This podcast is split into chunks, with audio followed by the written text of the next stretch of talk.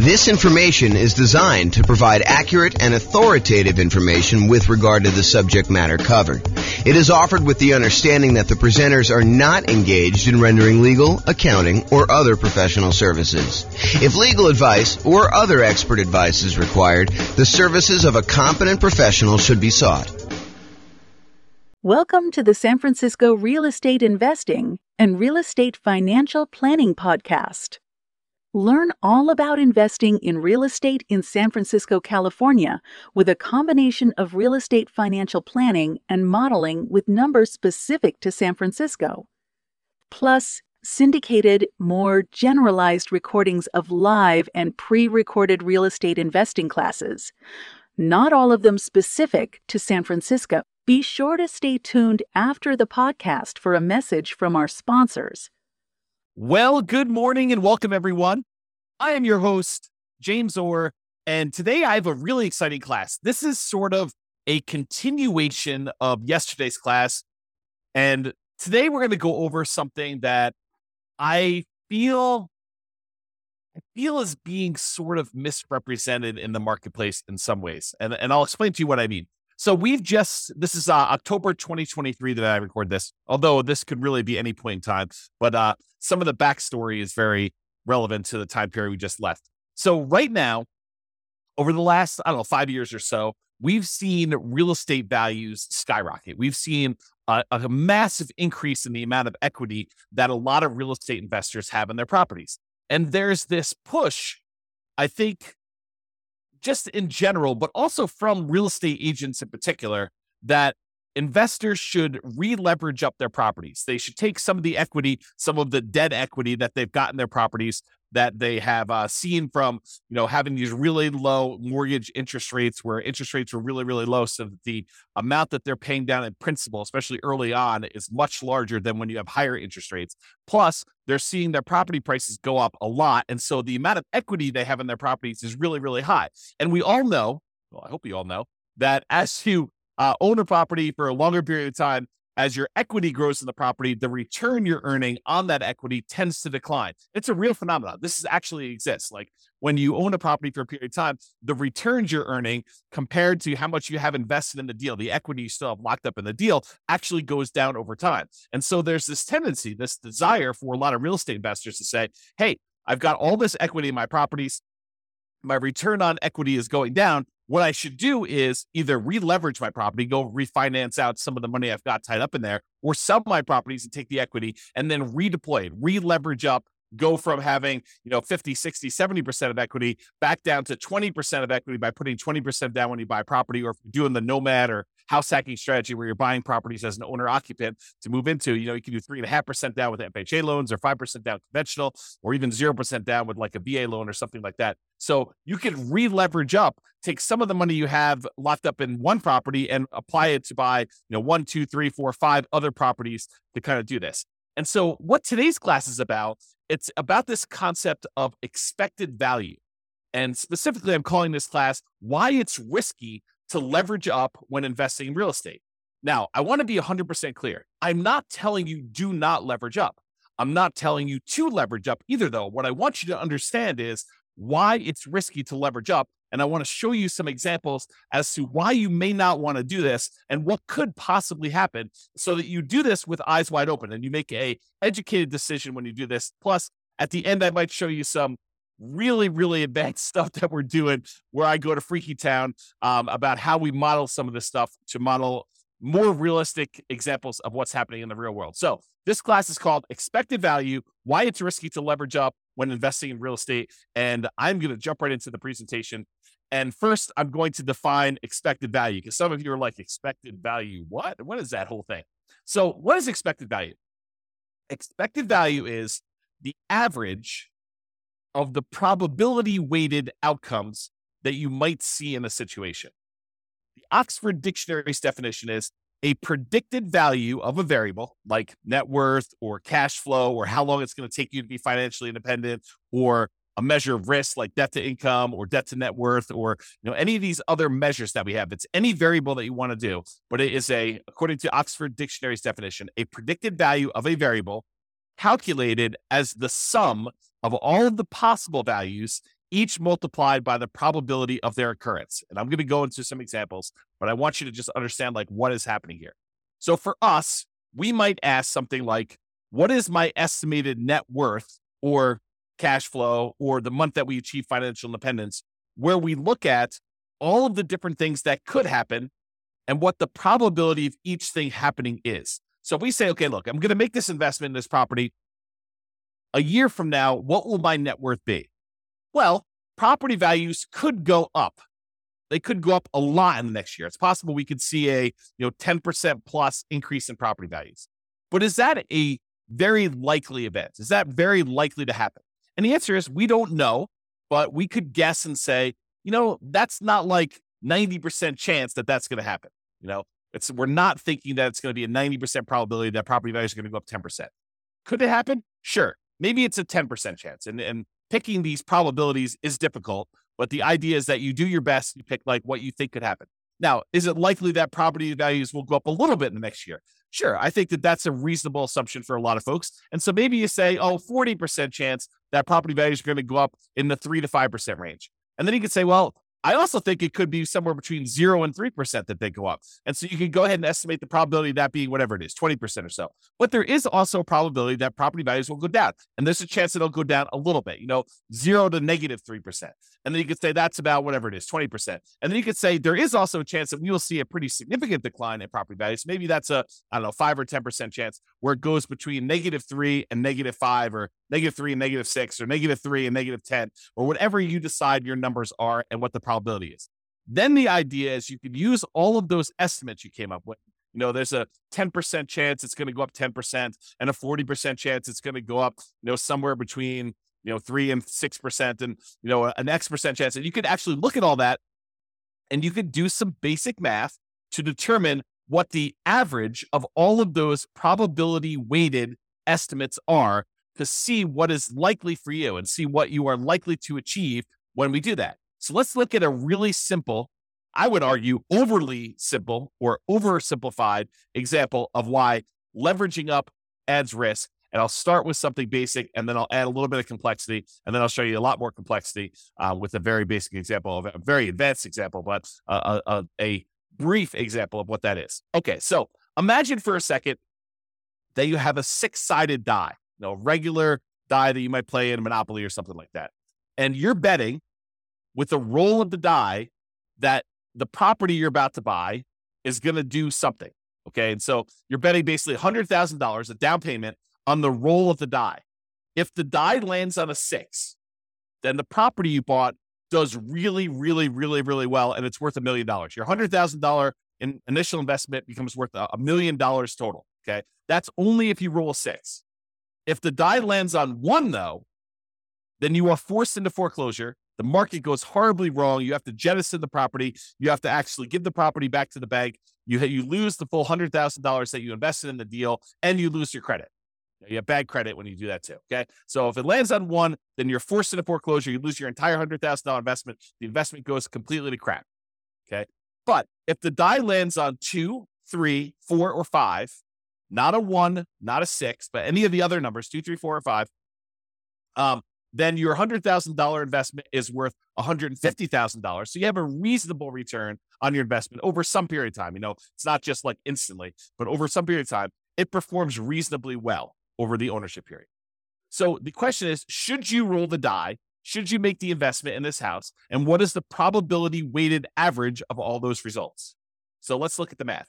And I created this brand new spreadsheet which I will give to you as a download. I didn't uh, set up a link for it, so I'll have to put a link in the uh, show notes or something like that for you to get it. But it is a expected value, a risk and reward calculator, and it doesn't actually have to be for real estate investing. Although this is a really good tool for you to estimate, a really basic tool for you to estimate what is going on with your real estate stuff. So what we did is we just put into this spreadsheet what the different results were what the value of those things would be after those results happen and what the probability of that happening are and then we do some calculations and I show you what the expected value is. So I'll go walk you through it. So um, this is just the numbered examples of them. So you can put in as many as you want, up to 12. Um, of course, you can expand the spreadsheet if you need to in order to do more than 12, but I put 12 in here as kind of a placeholder to keep it neat. So number one, property does really, really well. You roll a six on the die, and that in that case, you make a million dollars. And the probability of that happening is one out of six, or about 16.7%. And so the weighted average of that, when we do the math, is $166,667. You don't need to worry about the weighted average number, but just realize it's doing a calculation for you there. Uh, you do need to put in the value and you do need to calculate the probability for this. Um, so you can just put in whatever you estimate to be. In this case, it's a die, it's one out of six.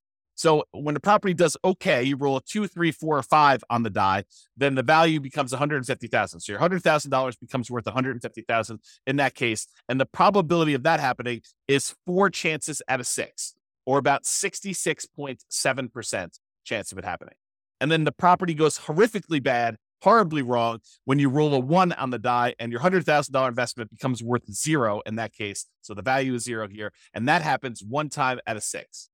And in those cases, we do some math on that and we determine that the expected value of you placing a $100,000 bet on a roll of the die, in other words, putting $100,000 down payment, buying an investment property where these are the only three options, although they're not weighted equally, then that, that probability, the expected value, the the value, the probability weighted value of this particular bet you're making is $266,666.67. So in this case, if you could run this, if you had a million parallel lives to run, then on average, you would earn $266,667. $266.67. Wow, it's a mouthful. Um, uh, on average of all those. Now, here's what's crazy about this is there are times if you roll the six on the die when you do really, really well, you make a million dollars, you look like a stud, and you start telling people about all the different special skills you have of rolling a die and how you know how amazing you are at rolling a six. And yeah, I did that. You know, my my one hundred thousand dollar investment now became a million dollars, and you look like a superstar. But really, it was a roll of the die to a lot of you know to a great extent. Now you you chose to roll the die, you chose to put the hundred thousand dollars in, and this a parallels here to like investing in real life. Like some of the things are out of our control. We don't know how the general economy will do. We can kind of make some predictions about that, but historically, we were we're really bad about making predictions about how things like this occur. Okay, so you go in there and one roll of die, you make a million dollars, but there's a lot of times when you just do okay. You know, you put hundred thousand dollars in over a period of time, you know, several years or whatever. Your hundred thousand dollars is worth one hundred and fifty, and that's the majority of the time. But what if in one of your lives, your $100,000 investment was the time when everything went to crap and it went to zero? You don't feel so good about that. And unless you have another $100,000 sitting right behind you where you can take that and redeploy it and make another investment right afterward in order to do this, the chance of you having that another $100,000 is relatively low for most people. So the trick is when you're looking at these things, you need to not only look at the probability, and the expected value of how this might do overall, but you need to look at how much of a variance there is. In one case, you make a million dollars. That's one out of six chance. In one case, you make zero dollars or you lose all of your money, and that's a one in six chance. But there's a huge middle where two thirds of the time you are actually only going to make $150,000 on that particular investment. So you got to decide is it worthwhile that one time out of six, I'm going to go broke, and one time out of six, I'm going to become a millionaire? And like two thirds of the time, four out of six, I'm actually going to just do okay on this particular investment. And that's sort of the decision we're talking about as to when you should leverage up. So let me talk to you about this example. And this is just one of many examples I could have given you, but I think this demonstrates it pretty clearly. And so I'll just use this one, and we could do more of these in the future, especially if you like them. Go and you know reply to me, send me a comment if you if you like this video, and we could do more variations on different things, not just this one example, because I think it does it's really interesting to think about this for a lot of different examples, but this one is particularly good. So let's look at the expected value if you have one property, it's a $500,000 property, and you own it free and clear. You don't have any mortgages on it. You have $500,000 that you can invest. You buy one free and clear property. So you own one property and it's uh, worth 500K. So we have a couple different things that could happen in the marketplace, though. Okay. I set up five different scenarios. One scenario is where property values go up 6% and you have 6% higher rent. And we're kind of looking at like a year out. So this is sort of like one year of number where you're able to get 6% more rent and 6% appreciation on a particular property. And in that case, if you own one $500,000 property, including all the different benefits of investing in real estate, you know, cash flow, your uh, cash flow from depreciation, appreciation, and debt pay down, which is none in this particular case, your $500,000 becomes worth $571,000, $972. And I've said, you know, there's a 10% chance that that will happen that property values will go up 6% and you'll have 6% more in rent. And so we do that calculation here to show you what the weighted value that is. Now I say to you, okay, there's also a chance that property values will go up 3%, you know, a, re- a relatively reasonable appreciation rate on a single property, and that you're getting 3% more rent. And so if you do that, it's worth 555,000, almost $556,000. But I've said that that is probably the most likely scenario. That 55% of the time, more than half the time, that is likely what's going to happen. You're just going to see slow and steady appreciation, about 3% per year, and you're going to see 3% higher rents when you do that. And so you make 55,000, almost $56,000 on your $500,000 investment, kind of doing that deal. Okay. But that happens most of the time, 55% of the time.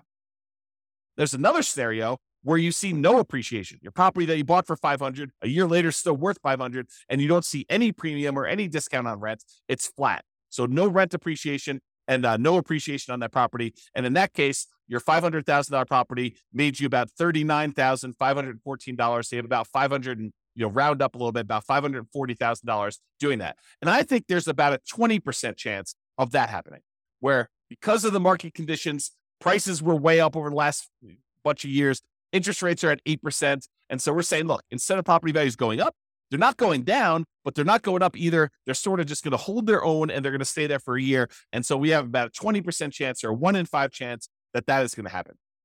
Now, I also think that there's a chance we're going to see a price decline, that property values will go down by 3% and that we will have 3% lower rent. And if that's the case, you're only going to make $23,285 by buying this $500,000 rental property. And I'm assuming it's going to take, that's going to happen about 10% of the time. So there's a 10% chance that instead of property values going up or staying the same, that they actually go down and rents are a little bit less than what you thought they were going to be as well uh, by about 3%. And then finally, I said that happens 10% of the time, if not, if I didn't say that. And then finally, I think there's a chance, might be a small chance, but there's a chance we're going to see a pretty significant decline, a negative 6% appreciation rate and lower rent, about 6% lower rent in that particular property. And in that case, you only made 7,000 $55 on that particular property because you still have a little bit of debt pay down. You still have some tax benefits. So even though the property value went down, you still were profitable on the property. It was just a really small amount of profit. So your $500,000 property, you know, the overall assets that you have now are about 507, 055. And I think there's about a 5% chance that that is going to happen, or about one chance in 20 that you're going to see that decline. Now, if we take all the values I just told you and we multiply them by their probability, we can figure out what the weighted average is or what the weighted value is, and then we can calculate expected value. You don't need to know the math, the spreadsheet does it for you, but the expected value, if you making a $500,000 investment now, is about $548,439.90. So when you look at this, you're like, okay, that's great. You know, I make a $500,000 investment, even with taking into account that the market could go down, I'm still going to make about $548,439 if I had an infinite number of lifetimes to run this in parallel and the infinite number of universes where this could possibly happen. This is what my result is. And when you look at this, you think to yourself, okay, you know, if things went really, really well, I would love to take my $500,000 investment and make it 571 in about a year. And even if things went really, really ugly for me, I had this $500,000 investment and it's only worth 507. So I didn't lose a lot of ground if this happened. Now, let's take this same property, but let's buy five identical ones, put 20% down instead. This is the idea of releveraging up, right? You have a bunch of equity in your property, in this case, 100% of equity. And instead of buying this one property and having a ton of equity in it and having to be really resilient to price declines and really resilient to rent declines, what we're going to say is, look, we're going to take this same $500,000 and I'm going to put $100,000 down on one, $100,000 down on two, 100 on three, 100 on four, 100 on five. So now I got five leverage properties. They're not going to cash flow nearly as well. In fact, you know, they're going to cash flow about $100 a month at like the the rent appreciation being zero. We're going to say it's about you know $100 a month in positive cash flow uh, when you're buying these properties, so 20% down in this particular example. But we're going to look at what happens in all of these five different scenarios where you have 6% appreciation, 3%, no appreciation, negative three, and negative six, all with the same probabilities. So we're going to see how this differs. And that's what this shows you. So the one where you have 6% appreciation, 6% higher rent, the values because you're leveraged because you've got five properties now. That five hundred thousand dollar investment is now worth seven hundred thousand four hundred sixty five dollars. You basically had like almost a forty percent return, two hundred thousand dollar return on a five hundred thousand dollar investment. You're crushing it. And so, if that ten percent chance of this happening happens, you're looking great. It's amazing for you. The one where you have a 3% appreciation rate and 3% higher rents, you have 619,000. So you made about $120,000 approximately on that investment because things went in your favor and you re-leveraged up and things look awesome. And remember, that's the largest probability one. There's a 55% chance that we think that property values are going to go up about 3% and that rents are going to go up about 3%. And so we're thinking that that's what's likely going to happen. There's a 55% chance that that's going to happen there and that you'll do pretty well because you made about $119,000, a little bit more than $119,000 doing that. In the case where property values don't go up at all and that rent doesn't go up at all, you still make about $38,170 on this particular deal. You go from 500 to about 538, 170. And we think that's going to happen about 20% of the time. But here's where it gets tricky. If you have negative 3% appreciation and you have 3% lower rent, you actually end up losing money.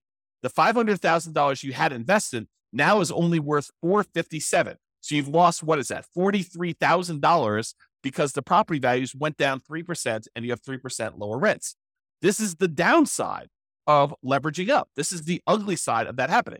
And even though we're only saying that it happens 10% of the time, how would you like your 10%, the one lifetime you're living, because you can't average this out, you can't do this a million an unlimited times in parallel. You have one life. And what if your one life means that you're at that negative 3% and you've got that lower rent? And so there's a risk that you actually could go from your $500,000 to being worth less than that $500,000. You could be negative. And yes, I do understand that, you know, you give this enough time, it may recover and all that other stuff.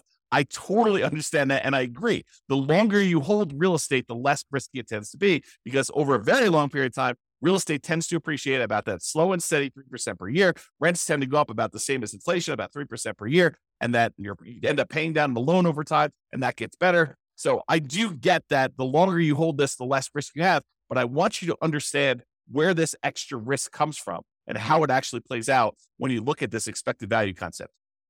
The final one, negative 6% appreciation and, neg- and 6% lower rent. And that $500,000 that you had invested is now only worth 375. So you lost about $124,000 and change by having the property values go down, where before the worst case scenario had you gain $7,000 because you only owned one property and it was free and clear. Now property values dip a little bit, you're down $120,000. Now you're starting to grow from there. And even though that only happens 5% of the time, it is calculated in here. So even though our expected value is higher, you know, before it was 548,000, now it's 582,000 because you're leveraged and it's more likely, we believe, it's more likely probabilistically that the property value is going to increase, that rents are going to increase, and that's likely the future. You also have situations where it's less. So it was 548, now it's 582, 803. So your expected value has increased. The chance of things going in your favor are still in your favor. I mean, the, the, the expected value kind of gives you an idea of probabilistic weighted um, outcomes that you might expect to have based on how likely they are to happen. But how would you like to be the one where you lose $125,000 or you lose $43,000? Those are ugly. And those could happen 10% of the time and 5% of the time for combined of 15% between the two of them. So while there's a really good chance this could work out great for you if you leverage up, the danger is there are some situations where it does not work out well for you at all. And you can end up losing money on this. So that's sort of the idea as to why you might want to think twice about leveraging up or the risks associated with leveraging up in real estate. So I, just have some notes in here. Let me make sure I cover these. So when you increase leverage, there's a chance that with a reasonable drop in price or rent, you end up losing part of your initial investment. So if we go from that one free and clear property to five 20% down, fully leveraged property, fully invest, leveraged investment properties, there is a chance that you lose money if the property values decline a little bit. So think about that before you take all this money and re-leverage up. There's also a chance you do a lot better than you would without re-leveraging up. So the upside is greater, but there also is a dark side, a downside to this happening, which I want you to be aware of. And again, like I said at the beginning, I'm not telling you to leverage up and I'm not telling you not to leverage up. I just want you to understand what the pros and cons are and what the risks are associated with this and why it does add risk for you to decide to leverage up on your properties. Okay. So, estimating probabilities. What can be difficult is correctly, reasonably estimating probabilities, especially when you're a newer real estate investor and you don't know what is normal. I spend a lot of time talking to you about like the assumptions we use when we're doing deal analysis and things like that. And it's based on long-term history. I, I mean, there's um there's a tendency in a market very close to where I live for people to use 6% appreciation on properties when they're doing their deal analysis.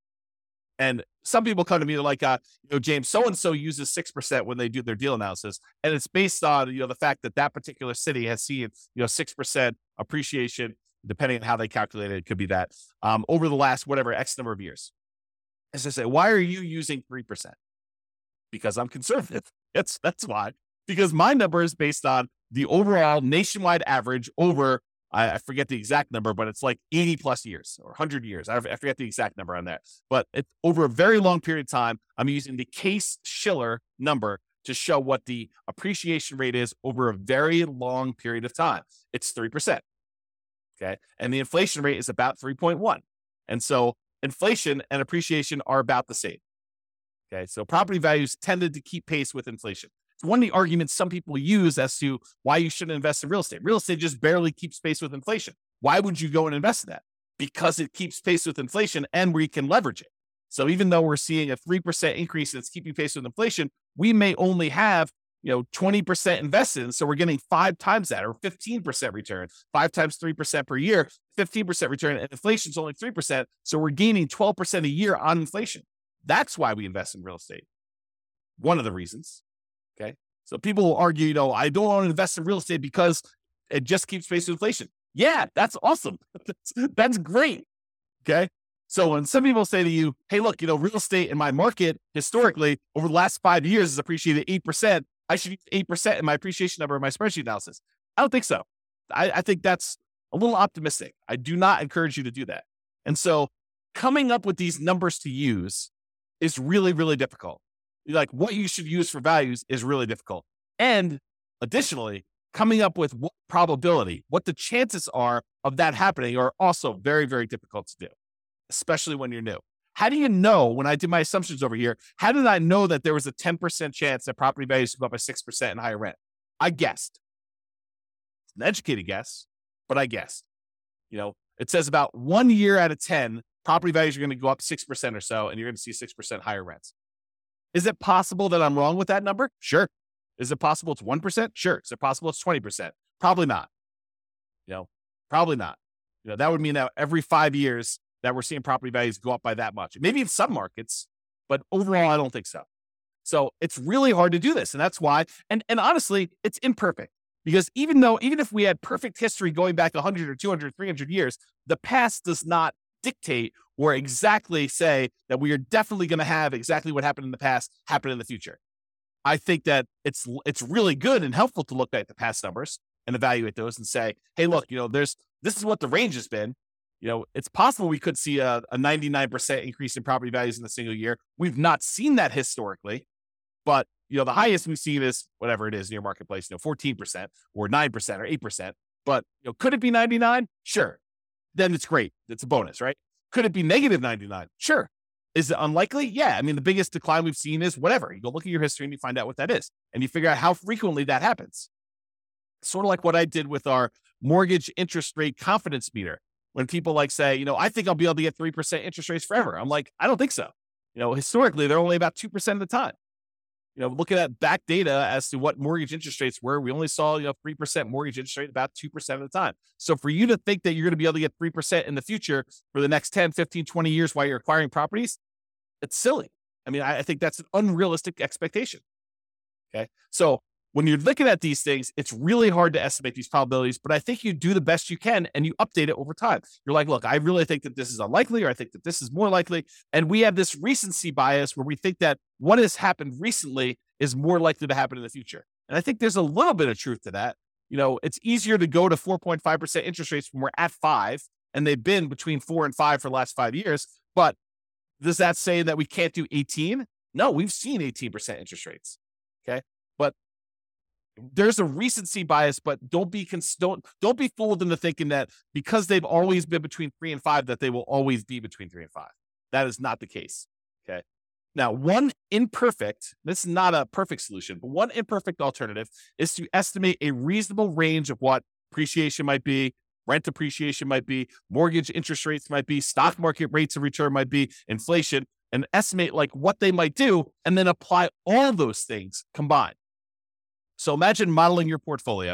And you say, look, okay, I've got whatever it is, $50,000 now, and I plan on buying a property as soon as I can save up a down payment. And I plan on buying another one. I'll continue saving at this current rate plus whatever I'm making from the property. And I'll save up and I'll buy another property after that. And I'll buy another property after that as soon as I save up down payment. And I'll buy properties as quickly as I can until I get to 10. Then when I get to 10, I will hold on to them until I get until the property values increase enough and I pay down the loans enough where I could sell off a certain number of them, pay off the remaining properties that I have, and actually live on the cash flow, have the cash flow for the properties that are paid off be enough to support me as being financially independent at some point in the future. That's my plan. My plan is to acquire property. Maybe I'm doing nomad. I'm put five percent down in order to do these. I'm going to do five a number of nomads that I can get. I'll get to ten, and then I do that. And you say to yourself, okay, how do I estimate the probabilities of all this, James? Like, how do I think about this? Well, I think you take each part. You say, okay, appreciation. Well, appreciation historically has been around three, but there have been some years when we've seen, you know, six, seven, eight, nine, 10%. And there's some years where we've seen negative one, two, three, four, five percent. So you, you, kind of do this distribution to say, okay, appreciation is probably about 3% on average, but sometimes it can be much higher, sometimes it can be much less. Same thing with rent appreciation. Could be higher than three, could be less than three, but it's usually right around that 3% range over a long term, you know, period of time. Mortgage interest rates, you know, we'll use what we have today, but you know, interest rates can go up, you know, quarter point, eighth of a point each month. And so we'll kind of use that. We'll have it snake around. Sometimes it can go up a lot in a row. Sometimes it'll go down. It's never going to go below you know, the lowest we've ever seen it is, you know, 2.2%, 2.25%, 2.5%, something like that. So we'll never let it go below that, but we'll kind of set this range of what interest rates can do and we'll have those be random. Stock market, similar idea. We'll say, look, you know, the average has been about 8%. There's sometimes we've seen like you know, 27% a year. Sometimes we've seen negative 27% a year. And so we'll go ahead and do these ranges, but most of the time it's going to be right around that seven, eight, nine percent, somewhere in there. And then we might say the same thing with inflation. Inflation can be around three. Sometimes we see it kind of go up to four, five, six, seven, eight recently. Sometimes it's down to negative, you know, two, zero, one, and maybe it's less likely to be negative. We can kind of set those probabilities. Then we take all of those and we apply them to our strategy of buying properties. And we do this analysis using software like the Real Estate Financial Planner, which allows us to do this crazy stuff where we model all this. Now, this is not a class on that particular stuff, but that's typically what I do when I do this type of modeling in the real estate financial planner software. I will go take like the stock market rate of return. And I'll say, you know, I want it to be around an average of eight. In this case, it's about 7.8. Sometimes it's as low as negative 15% in a year. Sometimes it's as high as 30% a year. But on average, it's around this 8%. And most of the time, it's in this kind of like core you know, zero to 15% return, with some years being better than others and so like that. And then each month that we do our analysis, we run this a thousand times and we say this is the random range of what stock markets do. And then we look at how likely things are to be that way. Same thing with property appreciation. We say, look, the average is around three. So it's right around here. Sometimes it's as low as negative six in a year. Sometimes it's as high as positive 12. And we can look at these numbers where it's mostly in this zero to 6% range. That happens most of the time. But sometimes we have these outliers. And we can use this to analyze each individual property separately or all properties as a whole, where they all go up together or they all go independently. Because sometimes some markets do better than others. And if you've got them spread out, some neighborhoods do better than others. Whatever you want to do, we can do all that. And then we get these results like this, where we could show you the range of values. This is that variance. Remember before on this spreadsheet, I showed you like could be as good as, you know, 507. Uh, sorry, could be as good as 571,000, but it could be as bad as 507. And then the one where we did the one where we had five properties could be as good as 700,000, but it could be as bad as 375, starting with 500. We do that same idea when we do that analysis of all the variables that we could see there's a range. It could be as worse, as bad as, you know, 750,000 in this range. It could be as good as $2 million the the expected value of it is you know around 1.2 and i did the also i showed you the 25th and the 75th percentile it shows you that about 25% of the time it's going to be around a million and about 75% of the time it's going to be you know less than 1.4 or whatever that is and so we can see this range of values and how the entire investment portfolio will do in terms of net worth and cash flow and time to financial independence and all that stuff and then what we really can do is we could say look I'm comparing two strategies. I want to know what's going to be riskier for me, what's going to have the widest range of variance, what's going to be the one where I am most likely to succeed, but also it gives me a good chance of achieving my goals. And we can compare the two. So, for example, in one case here, I'm buying 20% down rentals. In the other case, I'm buying um, 5% down Nomad rentals. And you can see the Nomad one gives you a lot more upside, a lot higher expected value. That's this dotted line here. Expected value doing Nomad is like 2.2 versus an expected value of uh, let's see, whatever this is, about 1.2 if you do 20% down rentals. And the downside is not as bad. I mean, look, the difference between the, the worst case scenario, your like worst run putting 20% down is about the same as your worst run when you do the nomad strategy. But the nomad strategy, the the best run for 20% down is about 2 million. The best run for the nomad strategy is about 4.5 million. And that's what we want to look at. We want to look at how these risks compare and see what the range of the outcomes might be when we're looking at this, because we could have a much higher expected value and a much higher upside without that much more or no more downside when we look at it. And by comparing these different strategies and doing different things, we can compare things like 5% down Nomad versus 5% down Nomad where we pay off properties first, or 5% down Nomad where we actually sell off part of our properties and pay those off in full. And we can look at these different things and see how they vary. And they could do that with things like net worth or cash flow. And this is one just showing you how long it takes you to be financially independent. And this is the uh, 20% down one.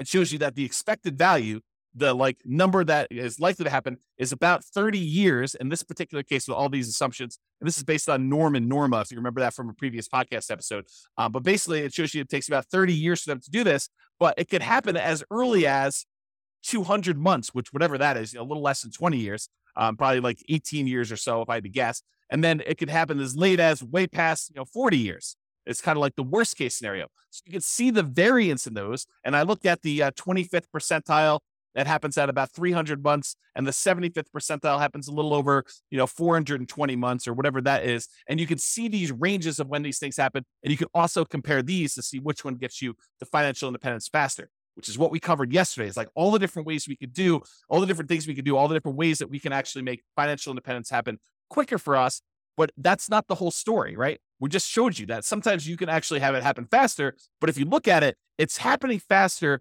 at the expense of increasing our risk of having some type of catastrophic or significant failure. And I want you to understand that nuance. And we'll go into a lot more detail and we'll do a lot more classes on this. But this is the basic idea. And I hope you get the basics of it. All right. So, in conclusion, focusing on improving your returns, an example, leveraging up, is just part of the story. You should also consider risk and probability. You have one life to live. It's not like you can do an unlimited number of these lifetimes and see the average yourself. You're just doing one path, and your path could be the most amazing path or could be the crappiest, worst path. In most cases, probabilistically, it's going to be somewhere in the middle, right? Because that's just how it is. You can't try an unlimited number of times. You can only try one time. You know, and even if you have money behind you, you can only try one time and then you got to like see what the results are. Then you got to take the money you had to kind of set aside and try again. But I mean, if you want to try this, you know, if, if your if your chance of success is is really really large, but it only happens very rarely, you don't want to keep doing that because you may run out of time. You may only have like 100 years plus or minus to live. So if it takes you 10 years to kind of see these results to do that, you can't try 100 times. So you want to increase the probability of your success and, and eliminate or decrease the number of times you have bad, uh, devastating, you know, gets you out of the game sort of outcomes when you do that. So you should consider probability of success and the variance you might expect to see in your results when you do this.